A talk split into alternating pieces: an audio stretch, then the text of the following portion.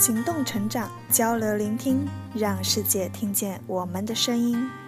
大家好，欢迎来到 Scalers Cast，我是主播穆景年。今天跟大家分享的是 Scalers 的第三百六十八号文章，这个标题不适合我。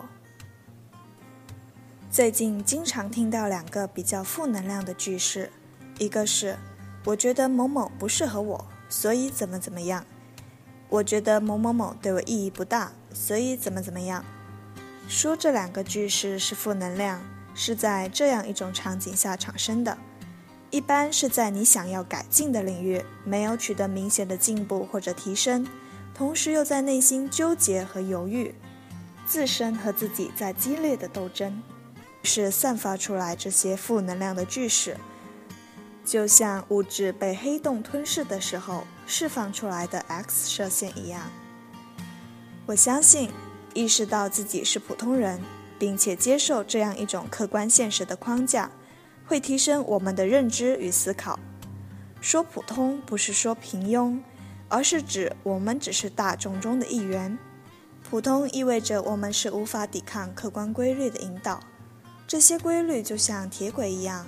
在牵引着我们的方向，只是有人向前，有人往后。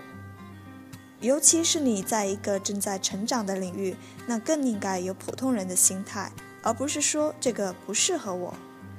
适合是一种特别微妙的心态，因为在我们无法自圆其说、逻辑不通的时候，往往就会求助于适合的力量，仿佛一句不适合，可以合理化所有突破边界的尝试。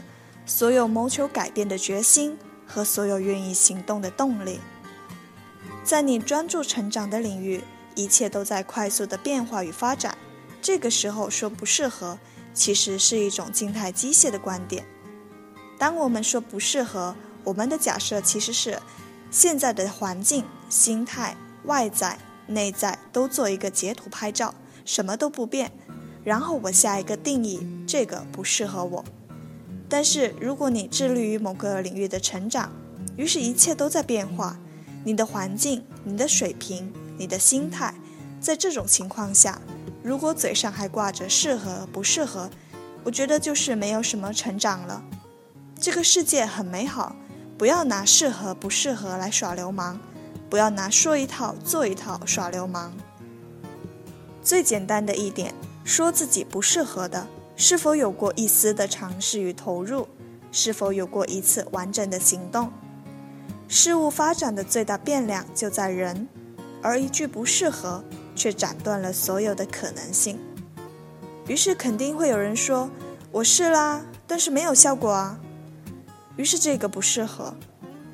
经常说不适合的人，其实也很努力的，他们尝试了所有听闻的方法，最后都没有效果。于是，基本上所有的方法都不适合。于是，最后的结论是，这个真的不适合我。问题出在学习系统上了，但今天不展开讨论。适合不适合是一种非常被动的思考，因为你把自己内心的掌控权让渡给了外界。你在强调客观条件的作用，而忽视了主观能动性能够促成的改变。从战略上，我们会选择专注的领域，于是肯定有不专注的领域。但是那些忽略的领域，我宁愿说只是我们不去做的领域，而不是说不适合的领域。这里面是有细微的差别的。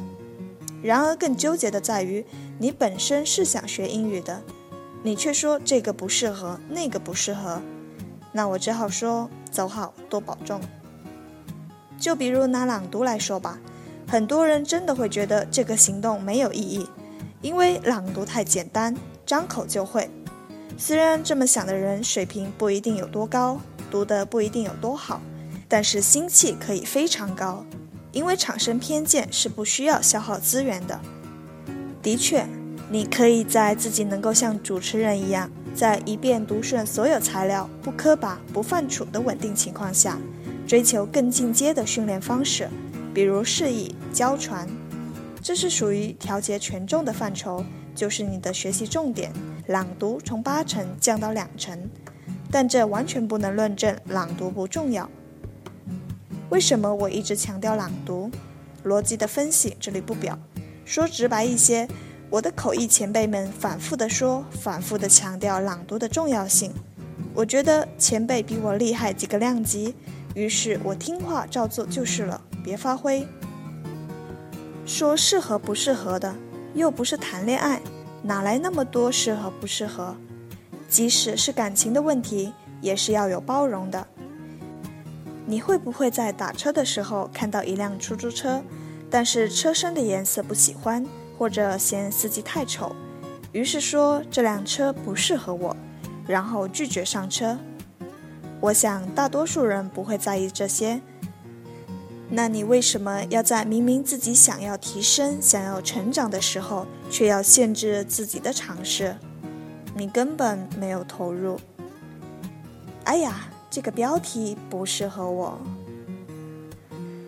以上就是这篇文章的全部内容了。我是主播木景年，感谢你的聆听，我们下期再见。